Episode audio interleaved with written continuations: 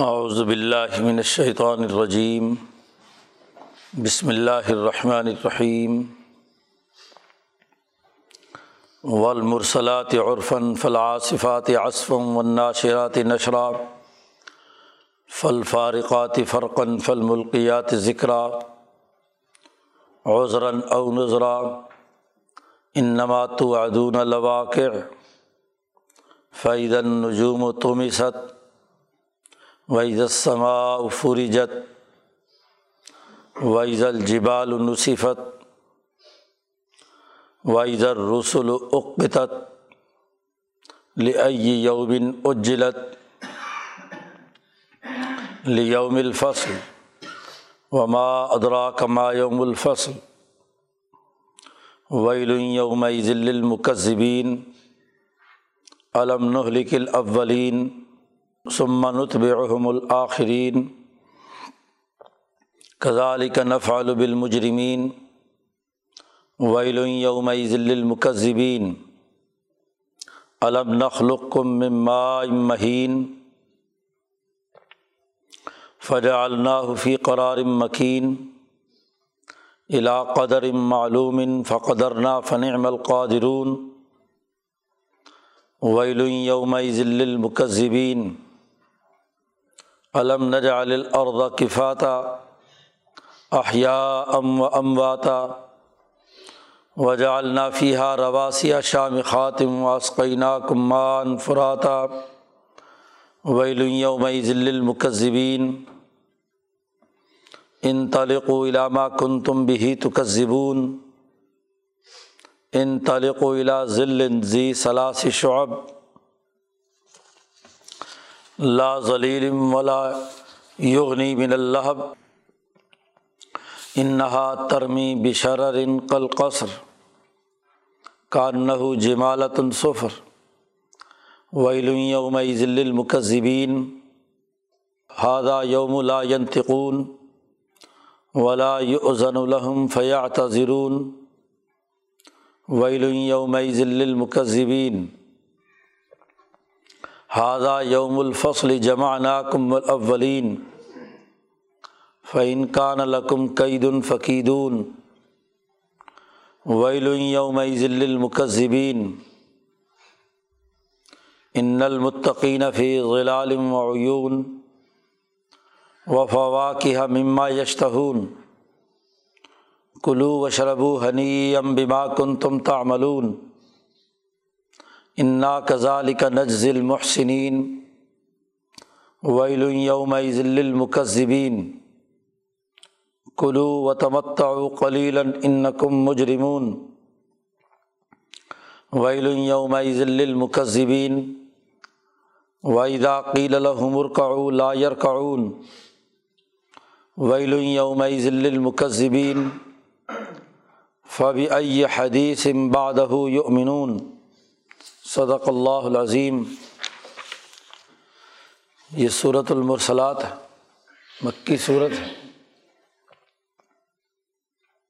گزشتہ دو سورتوں سے قرآن حکیم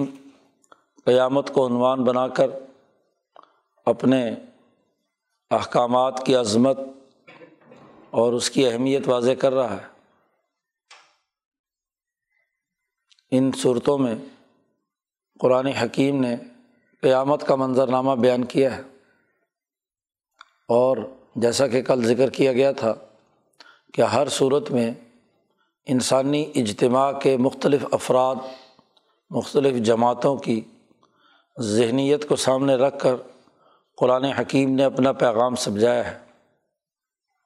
ایک طالب علم ایک بات ایک طرح سے سمجھتا ہے، دوسرا دوسرے انداز میں سمجھتا ہے، تیسرا تیسرے انداز میں۔ ہر انسان کی جو بہیمی اور ملکی صلاحیت اور استعداد ہوتی ہے، عقل، قلب اور نفس کی جو کیفیت ہوتی ہے، اسی کے مطابق وہ بات سمجھتا ہے۔ یا انسانوں میں جس طرح کے پیشے، جس طرح کے اعمال وہ کر رہا ہے، تو اسی تناظر میں اسے بات سمجھانا، یہ دعوت کا بنیادی اساسی اصول ہے۔ مدعو کی ذہنیت کو سامنے رکھ کر گفتگو کرنا، پیغام منتقل کرنا، بات ایک ہی ہوتی ہے، پروگرام ایک ہی ہوتا ہے، نظریہ ایک ہی سمجھانا ہے، لیکن انداز مختلف اختیار کیے جاتے ہیں مختلف صلاحیتوں اور استعدادوں کو سامنے رکھ کر۔ پچھلی صورت میں حکمت پسند جو طبیعتیں ہیں، جو زمان و مکان پر غور و فکر کرتی ہیں، جن کی عام طور پر بحث زمانے سے شروع ہوتی ہے اور زمانے پر ختم ہوتی ہے، اس کے لیے صورت الدہر میں قرآن حکیم نے گفتگو کی ہے۔ اس صورت مبارکہ میں ان لوگوں کی ذہنیت کو سامنے رکھا ہے جو اشراقی حکمہ ہیں، جو کشفیات، قلوب،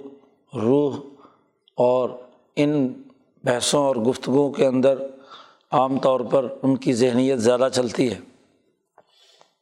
کہ وہ قلب کی مختلف اقسام، عقل کے مختلف پہلو اور نفس کے جو مختلف تقاضے ہیں، اور اشراقی کیفیت ان پر طاری ہے، چیزوں کے انکشافات ان پر ہوتے ہیں۔ حکماء کے دو گروہ ہیں، ایک وہ حکماء ہیں جو ظاہری چیزوں کو دیکھ کر، زمان و مکان کو دیکھ کر کسی نتیجے تک پہنچتے ہیں، اور کچھ وہ ہیں کہ جن کے قلوب پر، جن پر چیزیں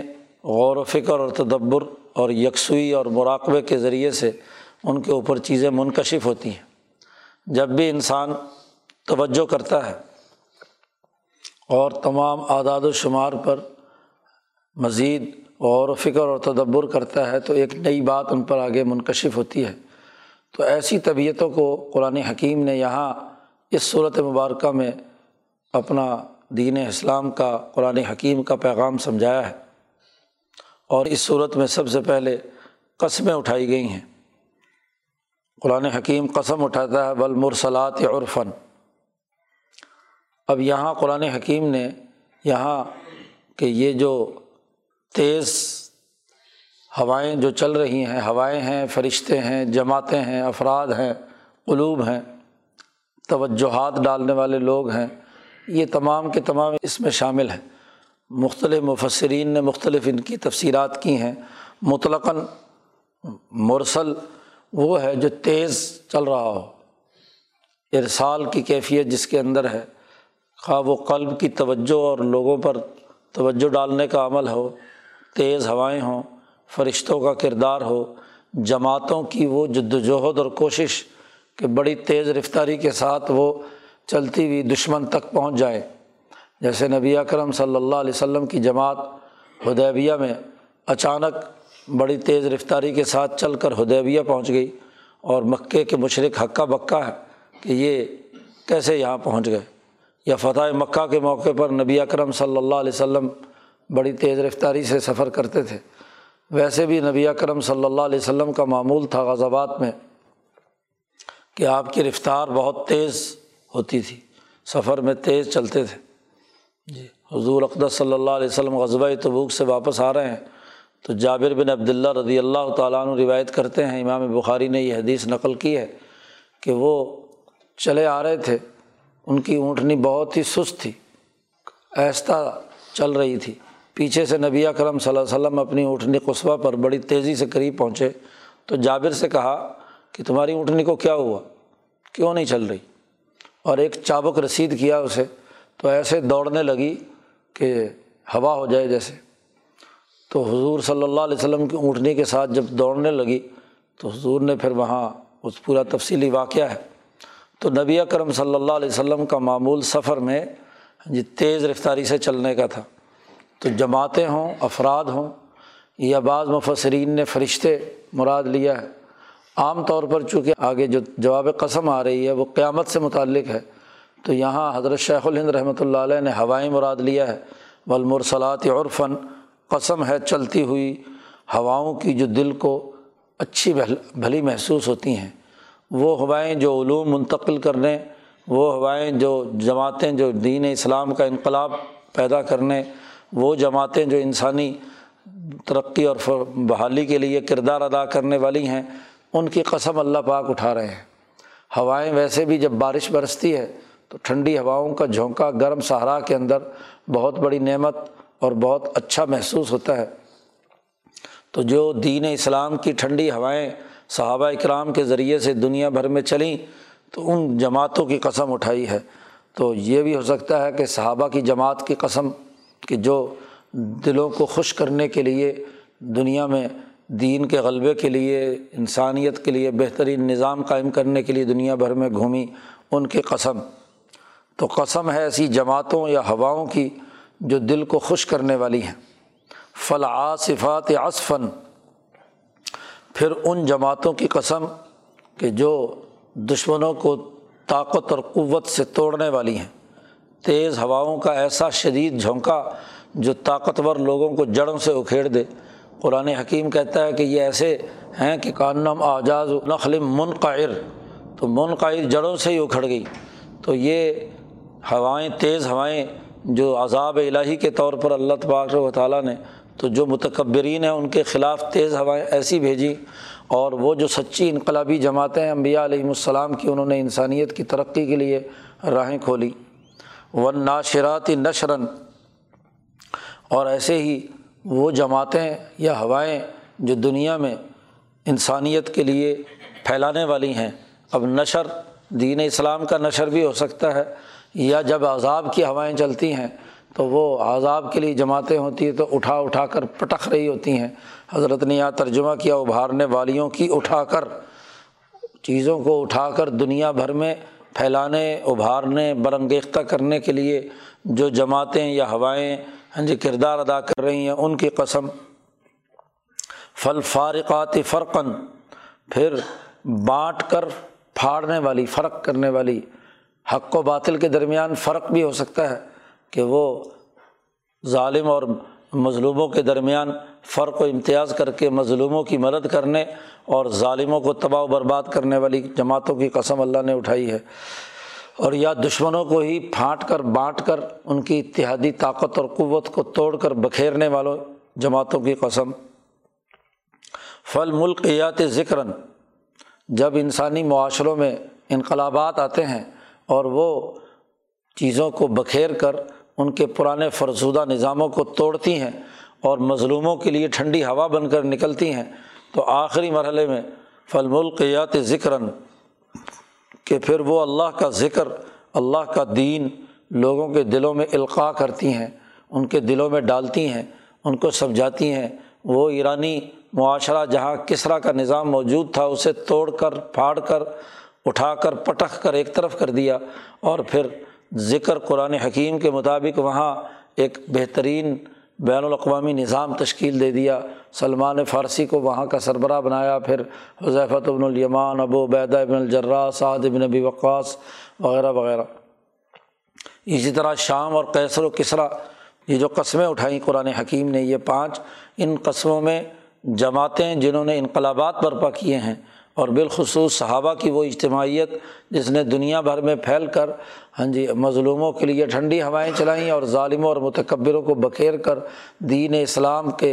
علوم اور اس کے افکار لوگوں کے دلوں میں القاء کیے۔ حضرت سندھی رحمۃ اللہ علیہ فرماتے ہیں کہ جیسے ہاں جی جو مشائخ اور انبیاء علیہم السلام انسانی قلوب کے اندر ہاں جی ان کے اندر جتنے فرسودہ چیزیں ہیں انہیں توڑ کر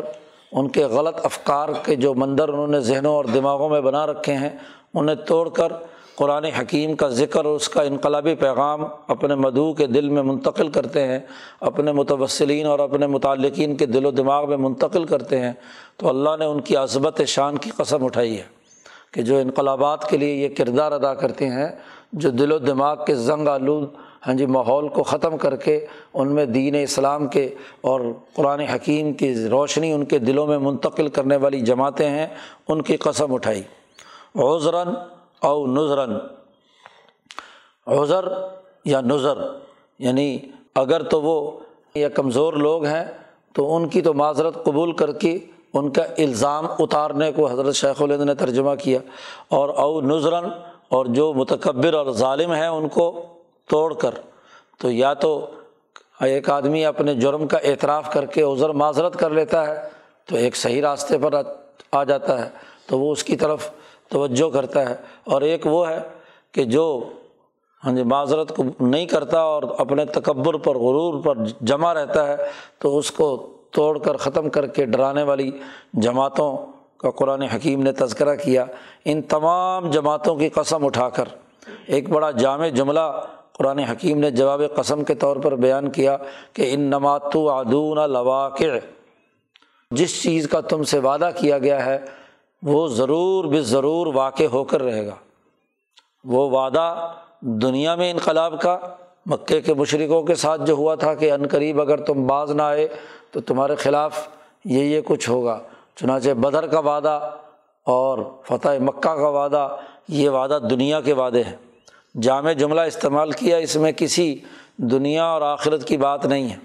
مطلقاً، اور ایک وہ واقع وعدہ جو قیامت کا وعدہ ہے جہاں پورا کا پورا ہاں جی یہ کائنات کا زمین کا نظام ٹوٹ پھوٹ کر ختم ہو جائے گا، تو قیامت کے دن کا وعدہ بھی ہے۔ تو قرآن حکیم وہ جملے کلمات جامعہ استعمال کرتا ہے کہ جس میں تمام چیزیں اس میں شامل ہوتی ہیں، کسی ایک پر اس کو بند کرنا درست نہیں ہے۔ اب چونکہ جو سب سے اہم ترین وعدہ ہے وہ قیامت کا ہے، جب مکمل پوری کائنات کے اندر بہت بڑا تغیر و تبدل واقع ہوگا، تو قرآن نے اس کا منظرنامہ بیان کیا ہے کہ فَإِذَا النُّجُومُ طُمِسَتْ، جب ستارے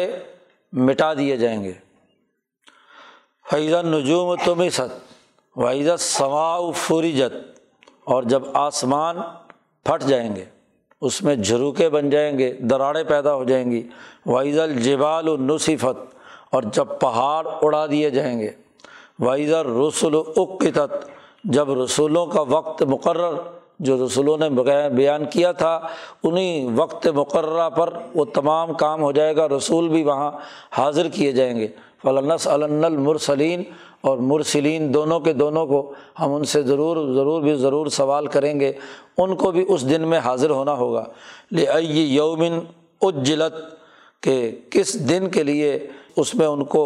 مقرر کی گئی، اس کا کون سا دیر ہے، کون سا لیٹ ہونے کا ہے، تو جو دن کا مقرر کیا گیا تھا وہ دن کے لیے جو انبیاء علیہ السلام نے اوقات مقرر کیے تھے تو وہاں وہ بھی پیش کیے جائیں گے۔ تو اب یہ بھی دونوں ہو سکتے ہیں کہ بطور استعارہ اور مجاز کے، کہ جو لوگ ستاروں کی پرستش کر رہے ہیں تو ستاروں کا نظام نبی اکرم صلی اللہ علیہ وسلم اور ان کی جماعت توڑ پھوڑ کر ختم کر دے گی، آسمان گویا کہ گر گیا ان کے اوپر، ہاں جی فما بکت علیہم السما، آسمان نہ رویا نہ زمین روئی جب ان پر فرعون کو غرق کیا گیا۔ تو یہ مجازن قرآن حکیم استعمال کرتا رہا ہے، پہاڑ بھی گویا کہ جس جن پہاڑوں پر وہ اعتماد اور بھروسہ کر رہے تھے تو گویا کہ بڑے بڑے پہاڑ جیسے ابو جہل عتبہ شیبہ قتل کر دیے گئے، مجازن یہ وہاں بھی استعمال ہو سکتا ہے، لیکن اصل منظرنامہ چونکہ قیامت کے تناظر میں بات چل رہی ہے۔ لیوم الفصل، اس مقررہ دن پر ہاں جی وہ تمام کام ہوں گے جس میں فیصلہ ہونا ہے، حقیقی فیصلہ تو اسی وقت ہونا ہے، اور یوم الفصل وہ بھی تھا جب بدر میں فیصلہ ہوا کہ اب ریاست مدینہ اپنی طاقت اور قوت استعمال کرے گی اور مکے کی ریاست کا زوال شروع ہو گیا۔ فیصلے کا دن فتح مکہ کا دن بھی تھا کہ جس دن ہاں جی نبی اکرم صلی اللہ علیہ وسلم کا پورے حجاز پر غلبہ قائم ہو گیا اور دشمن جو ہے وہ شکست کھا گئے۔ فیصلے کا دن وہ بھی تھا جب قیصر و کسریٰ کو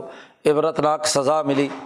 اور فیصلے کا عالمگیر دن وہ قیامت کا دن ہے۔ وما ادراک ما یوم الفصل، آپ کو کیا معلوم کہ وہ فیصلے کا دن کیا ہے؟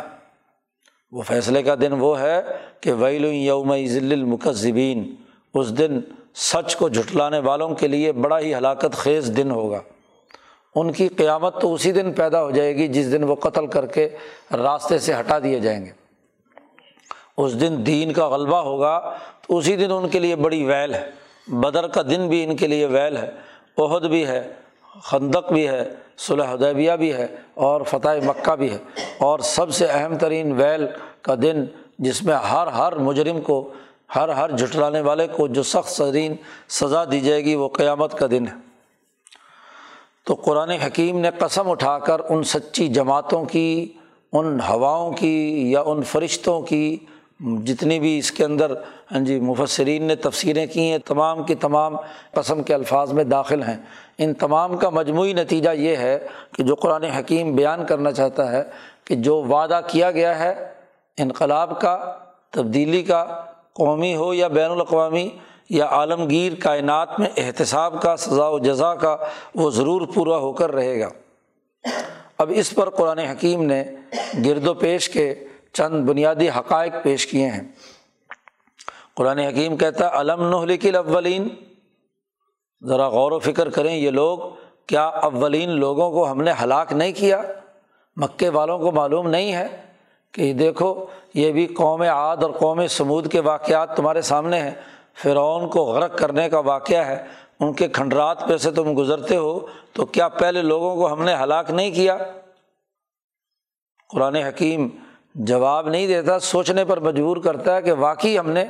سب کو معلوم ہے کہ اللہ پاک نے انہیں تباہ و برباد کیا ہے۔ ثم نتبعهم الآخرین،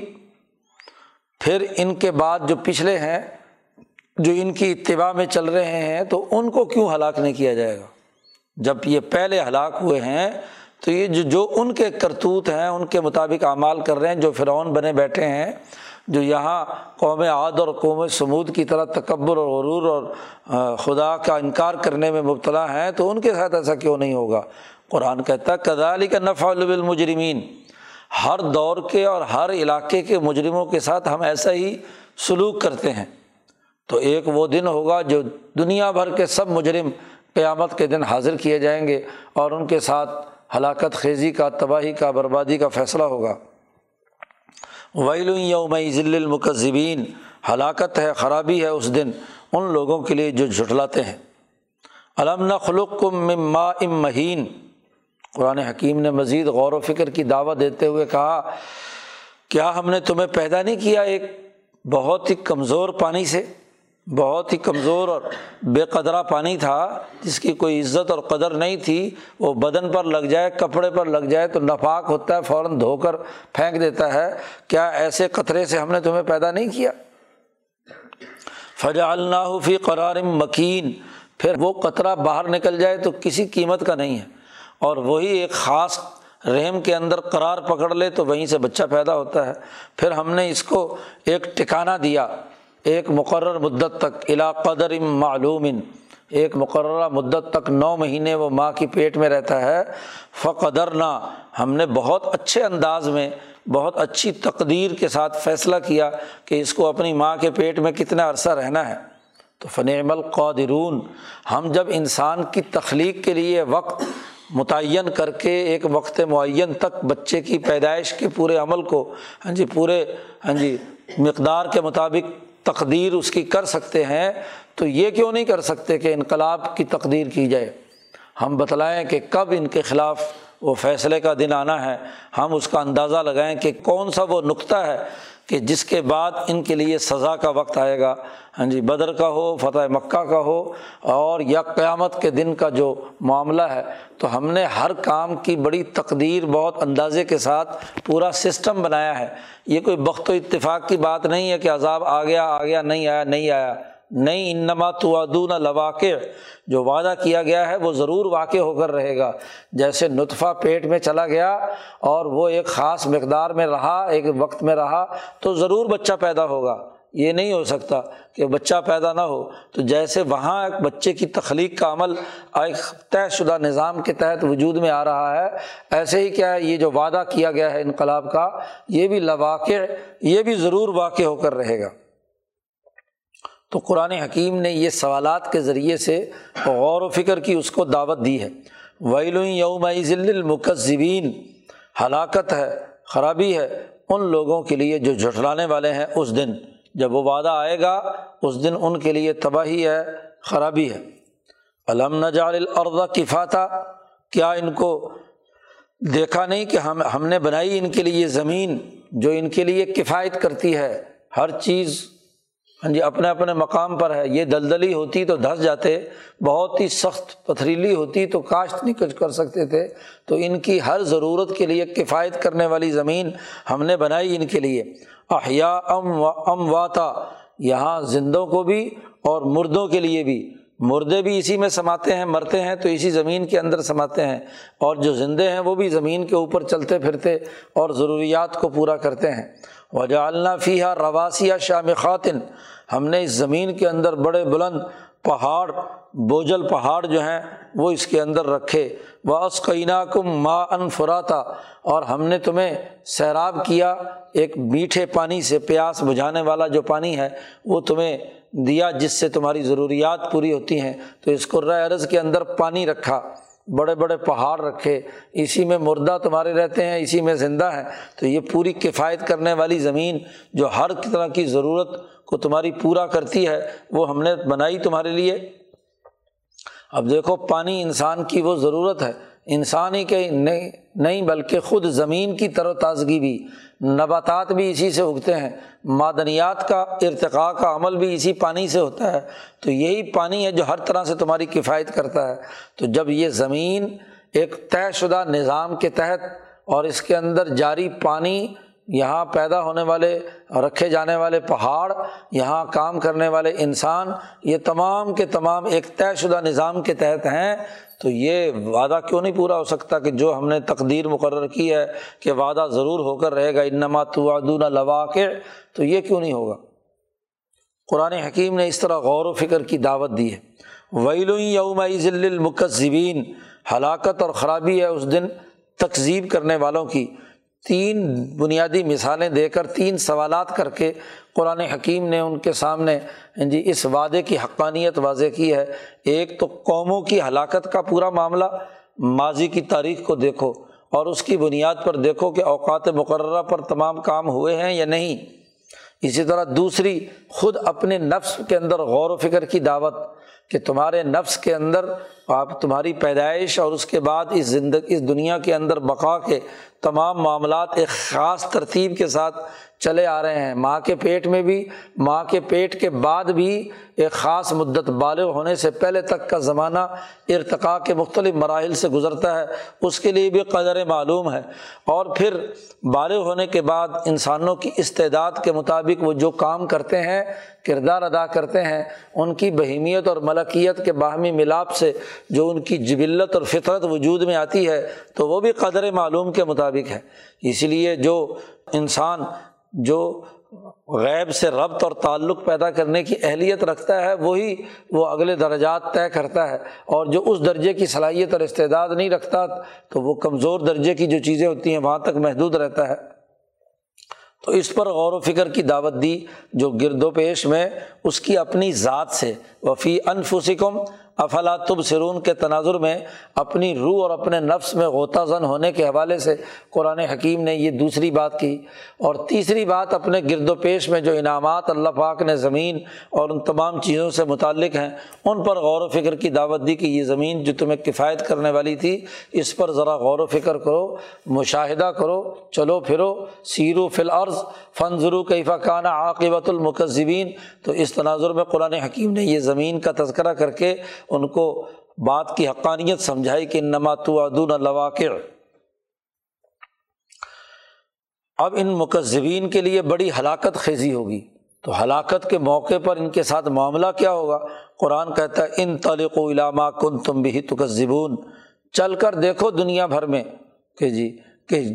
کہ جس چیز کو تم کا تم انکار کرتے تھے وہ موجود ہے یا نہیں، ہاں جی، جس کا تم جھٹلاتے تھے کہ کوئی وعدہ نہیں ہے، کوئی عذاب نہیں آنا، کوئی جزا و سزا کا نظام نہیں ہے، کوئی قیامت واقع نہیں ہوگی، ہاں جی، کہتے تھے کہ ہڈیوں ہڈیاں ہماری مٹی میں مل گئیں، ہم ختم ہو گئے، تو کیا دوبارہ ہمیں اٹھایا جائے گا؟ تو ذرا آپ چلو اب اس دن میں، قیامت کے دن میں بالخصوص، اور دنیا میں جب ان کے اوپر عذاب، ہاں جی، تلوار کا عذاب کڑکے گا، بدر میں کڑکا، احد میں، تو اس کے نتیجے میں ذرا دیکھو کہ جس کا تم سے وعدہ کیا گیا تھا وہ پورا ہوا کہ نہیں، جس کا تم انکار کر رہے تھے وہ وجود میں آئی کہ نہیں چیز۔ انطلقوا الی ما کنتم بہ تکذبون، انطلقوا الی ظل ذی ثلاث شعب، چلو ایسے سائے کی طرف جس کی تین شاخیں اور تین پھانکیں ہیں، لا ظلیل ولا یغنی من اللہب۔ قرآن حکیم اس کے شعبوں کی وضاحت بیان کر رہا ہے کہ وہ ایسا سایہ ہے، گہرا سایہ نہیں ہے، گہری چھاؤں نہیں ہے، ایسا درخت جس کے اندر سے سورج کی گرمی اور تپش پورے طور پر نیچے آ رہی ہو، دھوئیں کی طرح جو اٹھتے ہوئے بادل ہوتے ہیں اس میں سے جو ہاں جی سایہ ہو بھی رہا ہے تو وہ سایہ تو کسی کام کا نہیں ہوتا۔ سایہ تو وہ ہوتا ہے جو گہری چھاؤں کا ہو، ولا یغنی من اللہب، اور پھر اس دھویں میں اور وہ جو اس میں سے تپش نکل رہی ہے سورج کی، تو وہ اس کو سایہ کافی نہیں ہوتا، کوئی فائدہ نہیں دیتا۔ انہا ترمی بشرر کالقصر، اور اس میں سے آگ نکل رہی ہے اور اتنی اونچی چنگاریاں اور بلند ہاں جی آگ ہے کہ گویا کہ کالقصر، جیسا کہ محلات ہوتے ہیں، بڑے بڑے محلات، بڑی بڑی بلڈنگیں اور پلازے، اور خاص طور پر اگر پلازوں کو آگ لگ جائے تو پھر تو وہ خود بھڑکتی ہوئی آگ ہاں جی خود محلات سے اوپر نکل جاتی ہے، تو ایسے آگ اس کے اندر سے نکل رہی ہے۔ کانہو جمالتن صفر، گویا کہ سیاہ اور زرد قسم کے اونٹ ہیں، سیاہی مائل جو زردی کا اونٹ ہے، سفر صحرا کے اندر وہاں عربوں کا ہوتا تھا، تو جب وہ چلتا تھا یعنی اونٹوں کی جب قطار چل رہی ہوتی ہے تو اوپر نیچے اوپر نیچے جیسے اونٹ اوپر ہوتا ہے پوری قطار، تو جب کسی جگہ آگ لگتی ہے تو آگ کے جو شعلے ہاں جی کہیں بلند اور کہیں نیچے، کہیں اوپر کہیں نیچے، اس طرح تو اس پورے منظرنامے کو صحرا میں چلتے ہوئے ان کالے اور پیلے قسم کے اونٹوں کے ابھار کی منظرنامے کے ساتھ تشبیہ دے کر بیان کیا کہ تم صحرائی لوگ ہو ہاں جی، سفر کرتے ہو تو وہاں اونٹ جس طریقے سے دور سے اٹھتے ہوئے نظر آ رہے ہوتے ہیں، پیلے اونٹ، زرد اونٹ، تو ایسے ہی وہ گویا کہ آگ بھڑک رہی ہے اور اس کے شعلے ہاں جی اونچے نیچے پوری قطار کے اندر چیزوں کو جلا رہی ہے۔ تو یہ تین طرح کی، یا آگ بھڑکتی ہوئی ہے ہاں جی، یا اس کے اندر سے ہاں جی تپش وہ نہیں روک رہی، سایہ تو ہے لیکن سایہ گہرا نہیں ہے جو انسان کو سکون پیدا کرے، تو یہ عذاب کی یہ حالت ہوگی۔ یہ دور سے وہ عذاب کا منظرنامہ دیکھیں گے اور وہاں انہیں پہنچا دیا جائے گا، انطلقوا، چلو اس اس جگہ پر۔ تو قیامت کے دن فیصلہ ہوگا، اور یہ مکذبین، حق کا انکار کرنے والے، اس وعدے کا انکار کرنے والے لوگ اس راستے پر چلیں گے۔ وَيْلٌ يَوْمَئِذٍ لِّلْمُكَذِّبِينَ، بڑی ہلاکت اور خرابی ہے ان, ان اس دن ان لوگوں کے لیے جو اس پیغام حق کو جھٹلانے والے ہیں۔ هَذَا يَوْمُ لَا يَنْتِقُونَ، یہ وہ دن ہے کہ جن کے اندر تمہاری بولتی بند ہو جائے گی، کوئی نہیں بولے گا، لا ينطقون، نہ یہ بولیں گے، اور وَلَا يُؤْذَنُ لَهُمْ، اور نہ ان کو یہ اجازت دی جائے گی کہ یہ عذر معذرت کریں۔ اب تو عذاب الہی کا وقت ہے، جو دنیا میں ہونا تھا وہ ہو چکا، دروازہ بند ہو گیا موت کے بعد، اب تو یہاں ہاں جی سوال و جواب کچھ نہیں ہوگا، سزا طے شدہ ہے ہاں جی، طے شدہ تمہارا نامہ اعمال تمہیں دے دیا، تم نے یہ یہ جرم کیے ہیں، لہٰذا نہ اب کوئی سوال ہوگا، نہ عذر معذرت ہوگی، اور یہاں بولنا بھی نہیں ہے۔ وَيْلٌ يَوْمَئِذٍ لِّلْمُكَذِّبِينَ، ہلاکت اور خرابی ہے ان لوگوں کے لیے جو جھٹلانے والے ہیں اس دن میں۔ ہادہ یوم الفصل، یہ تو فیصلے کا دن ہے، اور یہ ایسا فیصلے کا دن ہے کہ جمعناکم والاولین، تمہیں بھی ہم جمع کریں گے اور تم سے پہلے جتنے بھی انسان گزرے ہیں ان تمام کو جمع کریں گے۔ حشر کے میدان میں تمام اقوام عالم کا اجتماع ہوگا۔ فإن کان لکم کید فکیدونی، نبی اکرم صلی اللہ علیہ وسلم سے کہا جا رہا ہے آپ ان سے کہیے کہ اگر تمہارے پاس کچھ مکر ہے، کوئی فریب، دھوکہ دینا چاہتے ہو تو چلاؤ مجھ پر، تم اپنا مکر چلاؤ، مکروا و مکر اللہ، مکر ان کا بھی ہے، سازش ان کی بھی ہے جی، تدبیر انہوں نے بھی اختیار کی ہے اور تدبیر اللہ کی بھی ہے۔ تو اللہ کی تدبیر یہ ہے کہ جو وقت مقرر ہے اس میں تمہیں ہر حال میں آنا ہے۔ ویل یومئذ للمکذبین، ہلاکت اور خرابی ہے اس دن میں جو جس دن میں یہ ان لوگوں کے لیے جو جھٹلانے والے ہیں۔ یہ پیچھے تذکرہ ان لوگوں کا کر دیا کہ جو انکار کرنے والے ہیں، جھٹلانے والے ہیں۔ زیادہ تر موضوع اس صورت کے اندر ڈرانے کا ہے، انذار کا ہے، جماعتوں کی طاقت جو عاصفات عصفاً والناشرات نشراً اور فالفارقات فرقاً، جو فرق و امتیاز پیدا کرنے والی ہیں اور ان کو اٹھا اٹھا کر پٹکنے والی ہیں، تو ان جماعتوں کی قسم اٹھائی۔ لیکن قرآن حکیم نے چیزوں کو سمجھانے کے لیے، تعرف الاشیاء بازدادہا، چیزوں کی پہچان ان کی ضد سے ہوتی ہے، جہنم کے مقابلے میں جنت کا تذکرہ کیا ہے متقین کے لیے۔ ان المتقین فی ظلال وعیون، ان جہنمیوں کا سایہ تو تین طرح کے شعبوں، تین طرح کی پھانکوں کا ہوگا، بھڑکتی ہوئی آگ، اوپر ہونے والا ایسا دھواں جس کے ذریعے سے تپش نہیں رکنی، اور سایہ بھی نام کا سایہ ہوگا۔ لیکن متقین گہرے سائے میں ہوں گے، ایسا سایہ کہ جس کے نیچے تپش کوئی نہیں آئے گی، ٹھنڈی ہوا اور ٹھنڈے ماحول میں، اور وہ عیون اور نہریں جاری ہوں گی، چشمے جاری ہوں گے۔ ان کو تو پانی وہ پلایا جائے گا جو ان کے لیے کیا ہے، عذاب کا باعث ہے، اور جنتیوں کے لیے جو پانی اور چشمے جاری ہیں وہ ان کو سیراب کریں گے، جس کی تفصیلات سورۃ الدہر میں زیادہ تر بیان کر دی۔ وہاں جنت کے جو مناظر ہیں ان کا تذکرہ زیادہ تھا، اور یہاں عذاب اور ڈرانے سے متعلق جو چیزیں ہیں ان کو قرآن حکیم نے بیان کیا ہے۔ وہ فواکہ مما یشتہون، اور وہاں فواکہ اچھے پھل فروٹ اور میوے ہوں گے، جس کی جو خواہش کریں گے وہ ان کے لیے وہاں موجود ہوگا، اور انہیں حکم دیا جائے گا کلو وشربو ہنیئاً، کھاؤ پیو مزے سے، بما کنتم تعملون، اس کی وجہ سے جو تم دنیا میں عمل کرتے رہے ہو، جو تم نے اعمال کیے، انسانیت کی خدمت کی، امن و عدل کا انصاف کا نظام قائم کیا، اللہ کو راضی کیا، اللہ کے ساتھ سچا تعلق قائم کیا، اللہ کا حکم سمجھ کر مخلوق خدا کی خدمت کی، تو یہ جو تم نے اعمال کیے ہیں اس کی بنیاد پر کھاؤ پیو مزے سے کرو۔ انا کذالک نجزی المحسنین، ایسے ہی ہم محسن جو اللہ کے ساتھ تعلق قائم کرنے والے ہیں ان کو بدلہ دیتے ہیں۔ تو صفت احسان حاصل کرنے والے صوفیاء اور محققین، ہاں جی، جو اللہ اللہ کی طرف تعلق قائم کرنے والے ہیں، علماء ربانیین، ان کا تذکرہ قرآن حکیم نے کیا کہ وہ محسنین، اور محسن تبھی ہوتا ہے کہ جب انذار کے ذریعے سے اس کے قلب کو جھنجھوڑا جائے، اس کی عقل کو جھنجھوڑا جائے، اس کے شعور کو بلند کیا جائے، اس کو خرابیاں بیان کر کے اس کو ایک واضح نظریہ دیا جائے اللہ کے ساتھ تعلق قائم کرنے کا اور اللہ کے لیے دین کو غالب کرنے کا، تو ان کے لیے ہم بدلہ دیتے ہیں۔ تو اسی سے مولانا سندھی نے محسنین کے اس لفظ سے ہی یہاں صوفیہ اور مشائخ اور جو روحانی تعلق قائم کرنے والے یا صفت احسان حاصل کرنے والوں کے لیے قرآن حکیم کو اپنا موضوع بنایا ہے، اس صورت میں موضوع بنایا گیا ہے۔ یہ ویل یومئذ للمکذبین، ہلاکت اور خرابی ہے اس دن مکذبین جھٹلانے والوں کے لیے۔ ان سے کہا جائے گا کہ کلو وتمتعوا قلیلا انکم مجرمون، کھاؤ دنیا میں تھوڑی دیر، نفع اٹھا لو، ہاں جی تم تو مجرم ہو، جو دنیا میں جو کچھ کام کرنا تھا کر کرا لو، آگے آخرت میں تو تمہارے لیے جرم ہے، اور جرم کرنے والوں کی یہ سزا ہے۔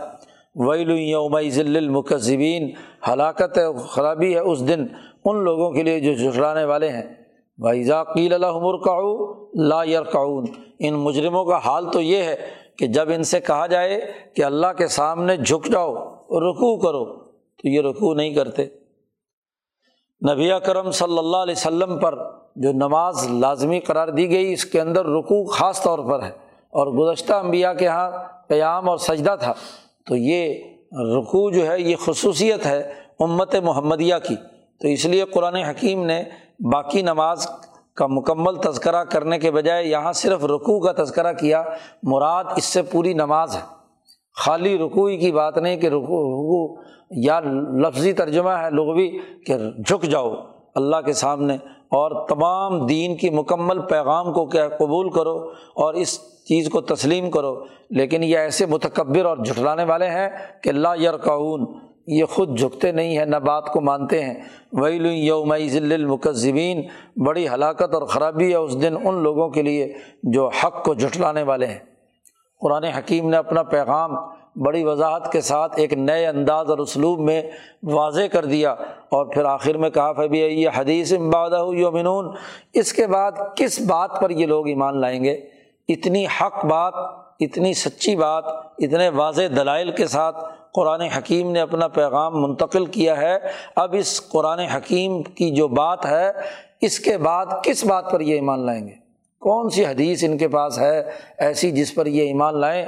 جو بھی اس اس کے مقابلے میں ہوگی تو وہ اس بات کی تکذیب ہوگی، اور جو اس کی تکذیب کرے گا اس کے لیے ہلاکت اور خرابی کے علاوہ کچھ نہیں۔ اللہ تعالیٰ قرآن حکیم کو سمجھنے اور اس پر عمل کرنے کی توفیق عطا فرمائے۔ اللہ